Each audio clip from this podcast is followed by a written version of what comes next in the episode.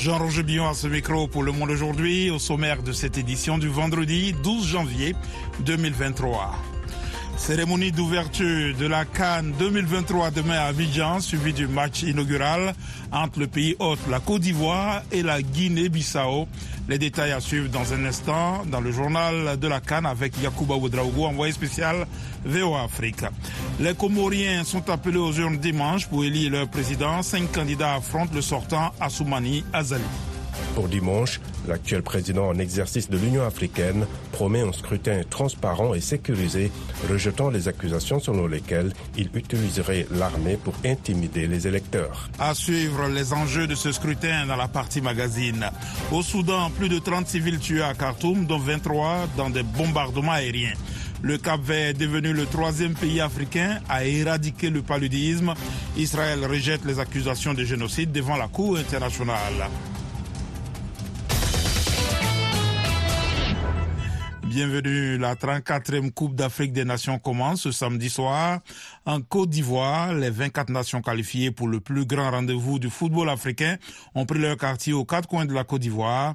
La compétition peut commencer demain avec le match d'ouverture entre la Côte d'Ivoire et la Guinée-Bissau. Nous retrouvons à Abidjan nos envoyés spéciaux Yakuba Ouedraogo et Bagasikura.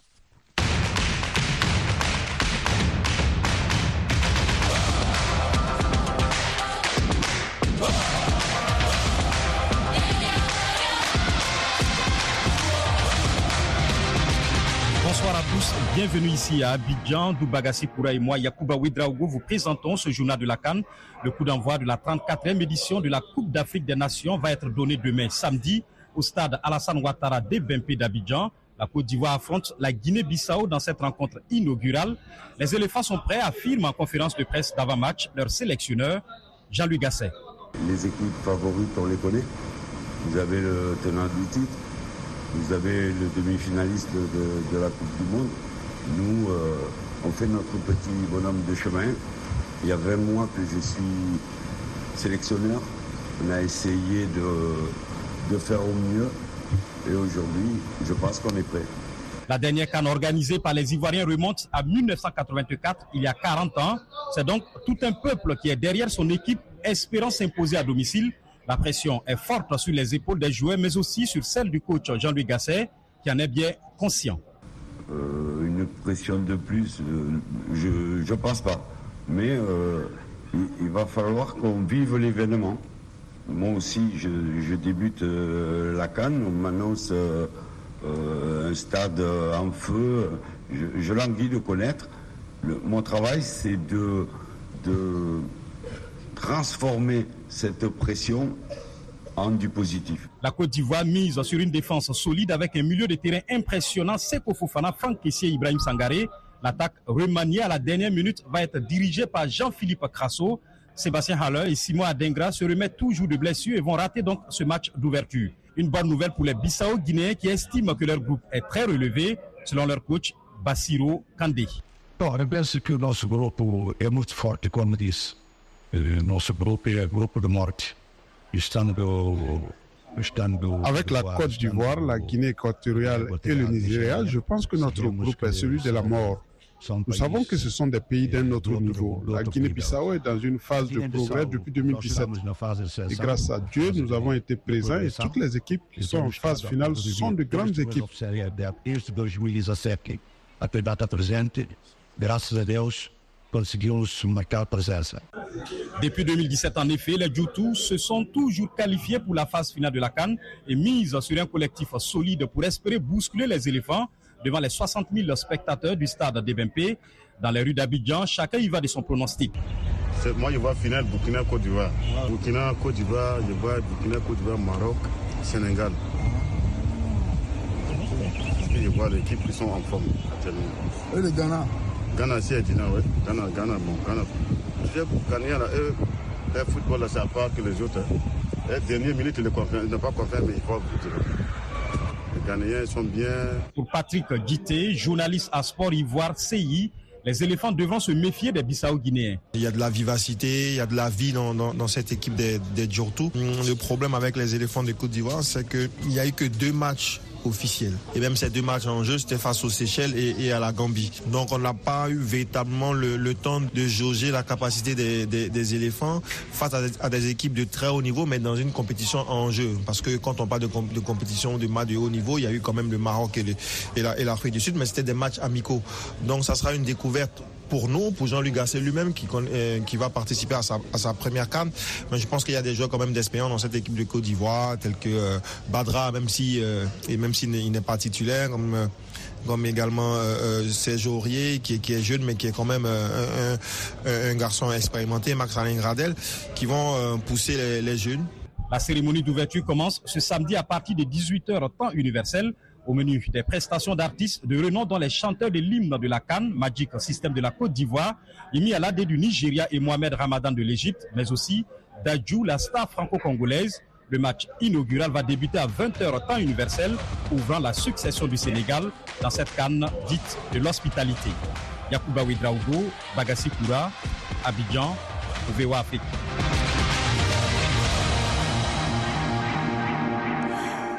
Bonsoir Jean-Roger Billon pour vous présenter le reste de l'actualité en Afrique et dans le monde. Le Cap Vert est devenu le troisième pays d'Afrique où le paludisme est officiellement éradiqué. C'est ce qu'a indiqué l'Organisation mondiale de la santé. Le point avec Rosine Monizero. Le Cap Vert, État insulaire d'environ 500 000 habitants, est le troisième pays africain, après l'île Maurice et l'Algérie, auquel l'OMS reconnaît d'avoir entièrement éliminé le paludisme.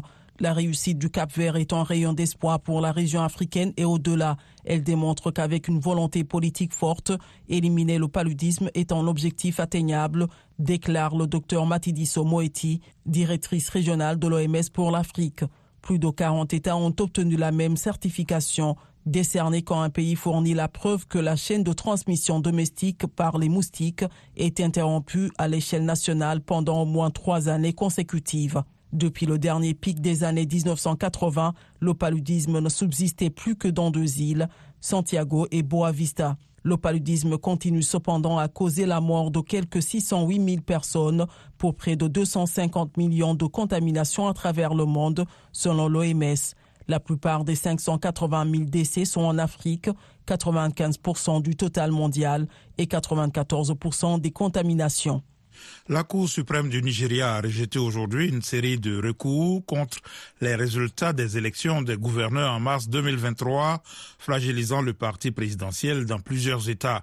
La Cour suprême a statué en faveur de cinq gouverneurs de partis de l'opposition, dont l'un des principaux, le Parti démocratique populaire, PDP, dans trois États, et en faveur de trois gouverneurs appartenant au parti du président Bola Ahmed Tinubu, le Congrès des progressistes. Les États-Unis ont félicité Félix Tshisekedi pour sa réélection à la présidence de la République démocratique du Congo, a déclaré le département d'État américain, tout en notant les retards et les obstacles au vote le jour de l'élection. Pour beaucoup, des incidents de fraude et de corruption ont soulevé des doutes quant à l'intégrité des résultats, a déclaré Washington. Les États-Unis ont exhorté les autorités congolaises à demander des comptes à ceux qui ont tenté de saper la volonté du peuple. L'ex-président sud-africain Jacob Zuma va sceller une alliance avec Es Magashule, ancien secrétaire général de l'ANC, le potentiel Front Uni. Magashule Zuma visera en vue des élections générales prévues entre mai et août à s'éloigner de la politique traditionnelle, a déclaré aujourd'hui aujourd'hui dans un communiqué le Congrès africain pour la transformation, ECT, fondé par Es Magashule, promettant une nouvelle ère de collaboration et de changement. Jacob Zuma, 81 ans, n'a pas quitté l'ANC, mais il a appelé à voter pour un petit parti radical baptisé Umkoto We. Selon les observateurs et plusieurs sondages, l'ANC pourrait perdre sa majorité parlementaire pour la première fois de son histoire et être contraint à former un gouvernement de coalition. Soudan, au moins 33 civils ont été tués ce jeudi à Khartoum, dont 23 dans des bombardements, dans des bombardements de l'armée de l'air sur un quartier du sud-est de la capitale. Davantage avec Alexandrine Oloyon. Dix civils ont été tués par des échanges de tirs d'artillerie dans la périphérie sud de Khartoum, selon un comité d'avocats pro-démocratie. 23 civils ont été tués dans le quartier de Soba et il y a de nombreux blessés. Les efforts diplomatiques pour des négociations de paix au Soudan, notamment des États-Unis, de l'Arabie saoudite et plus récemment du bloc régional de l'Afrique de l'Est, l'IGAD, ont jusque-là échoué. 24 millions d'enfants vivront la catastrophe d'une génération si la guerre se poursuit, prévient l'UNICEF. L'ONU et les ONG ne cessent de mettre en garde contre l'utilisation d'enfants soldats dans le pays, où paramilitaires et miliciens tribaux ont de longue date eu recours à des enfants. Le conflit qui oppose l'armée aux paramilitaires depuis le 15 avril 2023 a fait plus de 12 000 morts selon une estimation de l'ONG ACLED. Selon les Nations Unies, la guerre a aussi déplacé plus de 7 millions de personnes. VOA Afrique, à Washington, vous êtes à l'écoute du monde aujourd'hui. Israël a déclaré aujourd'hui ne pas chercher à détruire le peuple palestinien à Gaza, se défendant d'une accusation de génocide totalement dénaturée et malveillante. L'accusation est portée par l'Afrique du Sud devant la Cour internationale de justice. Mohamedou Mfa. Selon Tal Baker, l'un des avocats de l'État hébreu, Pretoria a malheureusement présenté à la Cour un tableau factuel et juridique totalement dénaturé du conflit entre Israël et le Hamas. À l'aide de vidéos et d'images, M. Baker a dressé devant les magistrats un tableau d'horreur commis selon lui lors de l'attaque du Hamas le 7 octobre 2022. Des membres du Hamas ont torturé des enfants devant leurs parents, des parents devant leurs enfants, brûlé des gens et se sont rendus coupables de viols et mutilations, a-t-il déclaré. L'avocat a souligné que la réponse d'Israël était un acte de légitime défense et ne visait pas les civils.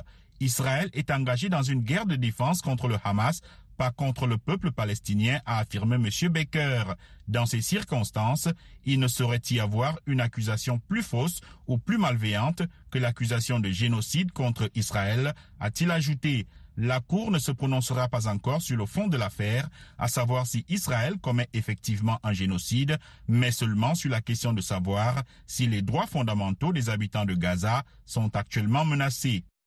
Le Conseil de sécurité de l'ONU se réunit en urgence après les frappes euh, menées contre les outils au Yémen par les États-Unis et le Royaume-Uni.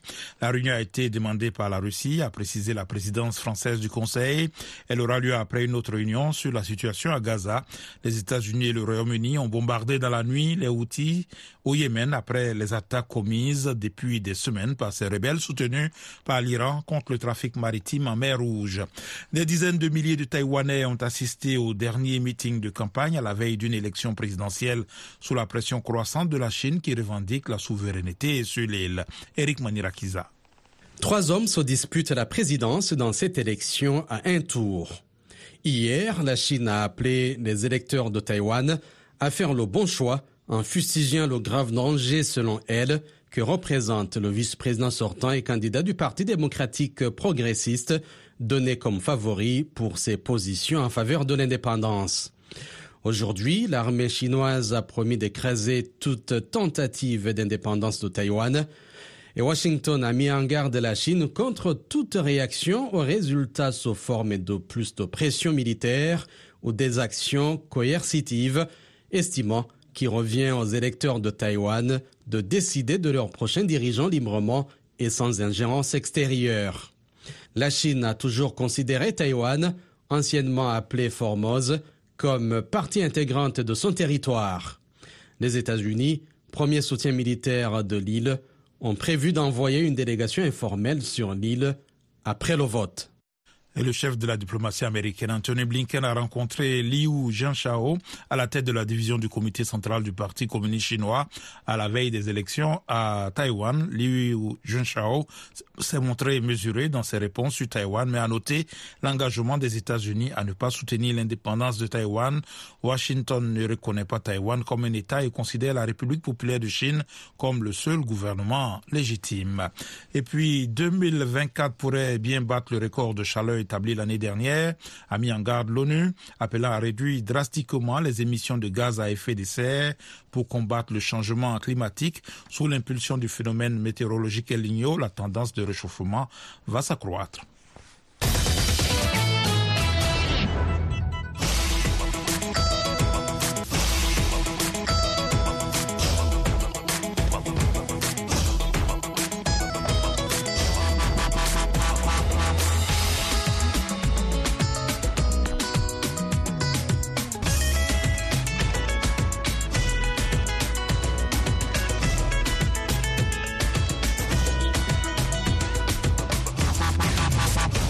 Le Monde aujourd'hui, VOA Afrique.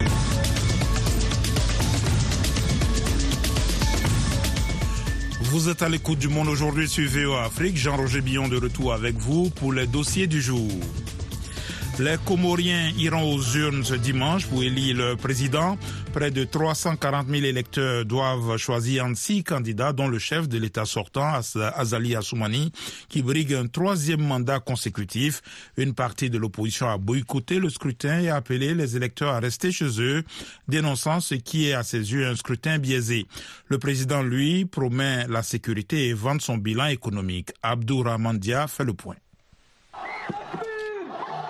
Ce vendredi est dernier jour de campagne pour les candidats à la présidentielle.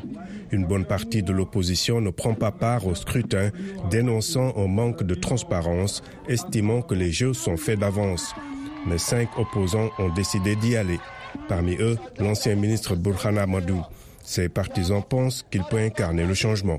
Du coup, pour moi, en tant que jeune, vu les idées qu'il a avancées dans, dans le gouvernement de sa campagne, donc je crois que c'est le candidat que j'appellerai tous les jeunes comoriens qui sont capables de voter, de soutenir la candidature de Burhan Hamidou.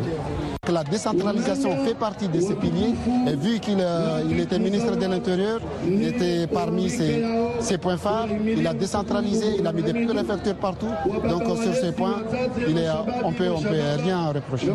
Depuis son retour au pouvoir par les urnes en 2016, l'ancien colonel putschiste Azali Azoumani, qui avait pris le pouvoir par les armes en 1999, est accusé de museler ses opposants les plus virulents et d'avoir jeté en prison bon nombre d'entre eux. D'autres ont dû s'exiler. Pour dimanche, l'actuel président en exercice de l'Union africaine promet un scrutin transparent et sécurisé, rejetant les accusations selon lesquelles il utiliserait l'armée pour intimider les électeurs. Ce qui a été convenu, c'est que les policiers et les gendarmes seront dans le bureau et dans les couloirs, sans armes, et les militaires seront aussi là-bas au cas où voilà ce qui a été décidé qui sera respecté. Également critiqué dans le domaine des droits humains, le président Assoumani a préféré mettre en avant ses réalisations sur le plan des infrastructures. Mais depuis 2016 qu'on est ici, bon, malgré les turbulences qu'il y a eu, il y a une paix sécurité qui a permis effectivement des actions qui ont sont mises euh, sur le terrain, dans tout le domaine, la santé, les infrastructures. Mais je pense que ça, c'est le vrai deal que nous avons que moi je demanderai à ceux qui vont me succéder d'assurer la continuité de l'État par rapport à la paix et la sécurité. La lutte contre la pauvreté sera au top des priorités du président qui sera élu à l'issue des élections de dimanche dans cet archipel de l'océan Indien de 870 000 habitants. Selon la Banque mondiale, 45% de la population vivent sous le seuil de pauvreté, poussant des milliers de jeunes sur le chemin de l'émigration irrégulière, notamment vers l'île française de Mayotte. VOA Afrique, 24 heures sur 24 à Bamako, au Mali, sur 102 FM.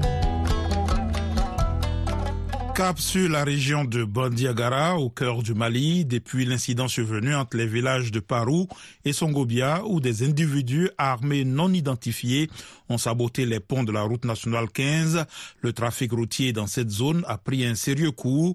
Les voyageurs se tournent désormais vers la route touristique, devenue leur unique voie d'approvisionnement.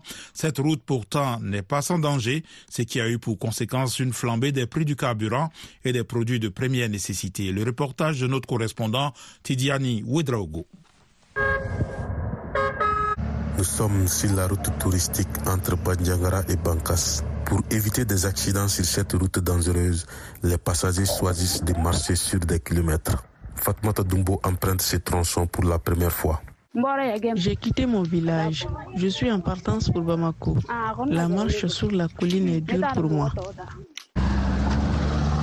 Depuis le sabotage des ponts sur la route nationale RN15, les usagers empruntent la route touristique. Une route très dangereuse. Plusieurs accidents s'y sont produits. Boaka Tanapo est un jeune chauffeur. Son véhicule s'y est renversé juste à la descente de la montagne. La route touristique Banyagara-Bankas est devenue un calvaire pour nous. J'ai dévié un gros porteur et j'ai perdu le contrôle pour cogner le caillou. Il y a eu des blessés. Mon apprenti a eu une fracture à la jambe. Il a été évacué à l'hôpital de Sévaré. En plus, des engins explosifs sont souvent posés sur ces tronçons. Sur place, le groupe d'autodéfense a repéré trois engins, comme nous l'indique Yahi Djigba du groupe d'autodéfense d'Anna Amasago. Les groupes armés ont posé trois engins explosifs. Le premier, c'était entre Badiagara et Djombolo. Les militaires ont pu désamorcer. Nous avons identifié deux autres la semaine dernière. Une voiture transportant du sable en un RT1. Heureusement, il n'y a pas eu de mort. Une situation qui a eu un impact économique sur cette région. Les carburants et les autres produits de première nécessité sont devenus chers. Les opérateurs économiques, à l'image d'Ali Djigiba, commerçant à Mopti, s'inquiètent et interpellent les autorités maliennes. La route touristique est vraiment dangereuse. Nos activités tournent au ralenti. Il est temps que les autorités réagissent pour euh, la reprise du trafic sur la route nationale 15. Les autorités régionales de Badjangara s'activent pour la réhabilitation des ponts. Le gouverneur de Badjangara, Sid Mohamed El Béchir, a effectué une visite sur les ponts sabotés, malgré la résistance des groupes armés, comme l'attestent les essences de tir à l'arme haute. Nous sommes engagés pour notre pays, pour sa stabilité, pour la pacification de cette région de Banyangara. Cette lutte contre le terrorisme, qui n'épargne ni enfants ni femmes, en posant des EI sans distinction, c'est une route fréquentée. Nous pouvons que les combattre. Bien avant la crise sécuritaire dans les centres du Mali, cette route était empruntée par des milliers de touristes venus de par le monde pour visiter et contempler la beauté du pays d'Ogon.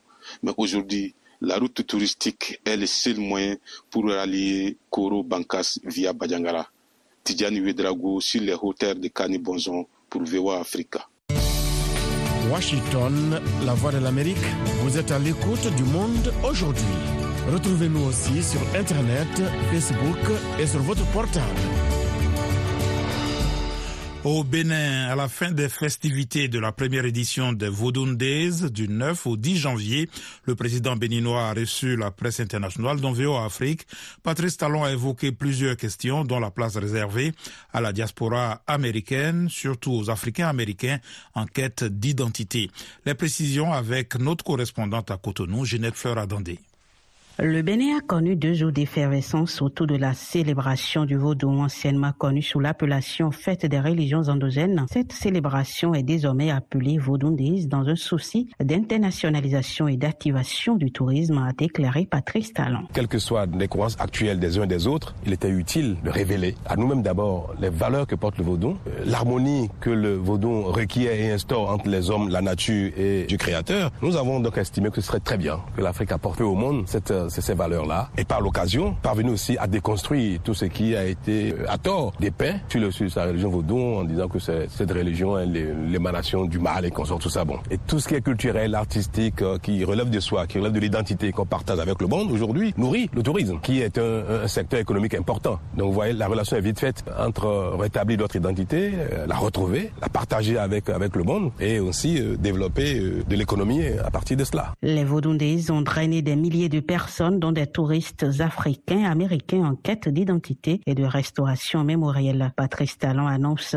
que les réflexions sont en cours pour que les lois de la République puissent permettre à ces descendants d'Afrique de se sentir chez eux. Pour moi, ce qui est important, c'est pouvoir dire, proclamer que le Bénin est également le, la terre natale de chaque afro-descendant et, et, faire la démarche euh, morale, même spirituelle, pour se convaincre de ce que euh, un Martiniquais, un Jamaïcain, un Américain afro-descendant est un Béninois. C'est cela que nous souhaitons, nous, nous voudrions construire. Et une réflexion est en cours actuellement pour voir comment on peut traduire tout cela dans la République, faire le lien entre ce besoin mémoriel euh, avec les lois de la République. Les chemins sont possibles et nous allons bientôt trouver ou exprimer ces solutions que nous avons trouvées pour donner une réponse concrète à ce besoin-là pour nous-mêmes et aussi pour les afro-descendants. Que le Bénin est le pays de tout afro-descendant qui se sent béninois. Patrice Talon se dit conscient de heurter la sensibilité religieuse de beaucoup qui continuent de peindre en noir le vaudou, mais il considère que ces charges d'État l'obligent à voir au-delà de ses croyances personnelles. Je mesure le risque. Vous savez, les religions sont en compétition. Moi, je suis chrétien, catholique pratiquant, mais euh, je vois combien euh, ce, mon action actuellement peut heurter l'intérêt de la propagation de la foi chrétienne. Et, est évident que le clergé euh, catholique euh, doit trouver dans mon action peut-être quelque chose qui n'est pas conforme à ce que l'Église attend de moi. Mais au-delà moi de ma foi, je suis dans une charge aujourd'hui qui recommande que je travaille aussi bien pour les chrétiens catholiques que ça aussi pour les musulmans, pour les évangéliques, pour les fidèles vaudons. Puis deuxièmement, je dois identifier tous les facteurs de développement économique. Donc si tel aspect de tel courant religieux est d'un intérêt économique important ou un intérêt culturel, artistique important pour mon pays, j'ai l'obligation, dans ma charge, dans ma, fonction, d'utiliser les ressources publiques, d'utiliser la fonction d'État pour faire la promotion de tout cela parce que c'est d'intérêt global. La première édition des Vaudundis est un test selon le président qui promet une deuxième édition bien plus structurée et toujours axée sur le besoin de donner un élan au tourisme tout en détruisant les préjugés sur le vaudou. De Cotonou, Zinette Fleur dans les VOA Afrique. This is the voice of America. Washington, DC. Dans son rapport annuel publié jeudi, Human Rights Watch a accusé Israël de crimes de guerre et a déclaré que de nombreux gouvernements exprimaient une indignation sélective face aux atrocités commises lors du conflit à Gaza. Reportage d'Henri Riguel, le récit est de Rosine Monezero. Avec des conflits majeurs en Ukraine et à Gaza, le rapport annuel de Human Rights Watch indique que 2023 a été une année formidable pour la suppression des droits de l'homme, marquée par d'énormes souffrances humaines. L'organisation critique ce qu'elle appelle l'indignation sélective, exprimée par de nombreux gouvernements qui, selon elle, portent atteinte aux droits de l'homme. Lama Faki, directeur de Human Rights Watch pour le Moyen-Orient et l'Afrique du Nord. Some states have been ready to uh, rightly Certains États ont été prêts à critiquer à juste titre les attaques horribles menées par les combattants du Hamas en Israël le 7 octobre, mais ils n'ont pas voulu dénoncer les abus commis par l'armée israélienne dans la bande de Gaza. Les principaux alliés d'Israël, dont les États-Unis et de nombreux pays européens, ont soutenu le droit d'Israël à se défendre. Le secrétaire d'État américain Anthony Blinken s'est adressé à la presse lors de sa dernière visite à Tel Aviv. Nous savons que faire face à un ennemi qui se dissimule parmi les civils, qui se cache dans les écoles et les hôpitaux et qui tire rend la tâche incroyablement difficile. Mais le bilan quotidien des civils à Gaza, et en particulier des enfants, est beaucoup trop lourd. Human Rights Watch va plus loin en accusant Israël de commettre des crimes de guerre, ce qui nie catégoriquement. Écoutons encore Lama Faki de Human Rights Watch. Hamas Uh, uh, le Hamas a clairement manqué à ses obligations légales du 7 octobre et nous continuons à constater que l'armée israélienne n'a pas fait de même. Nous avons constaté une coupure intentionnelle de l'eau, du carburant et de l'électricité, ainsi que des restrictions à l'acheminement de l'aide humanitaire. Il s'agit clairement d'un exemple de punition collective. Human Rights Watch fait l'éloge des institutions qui ont défendu les droits de l'homme, comme la Cour pénale internationale qui a délivré un mandat d'arrêt à l'encontre du président russe Vladimir Poutine.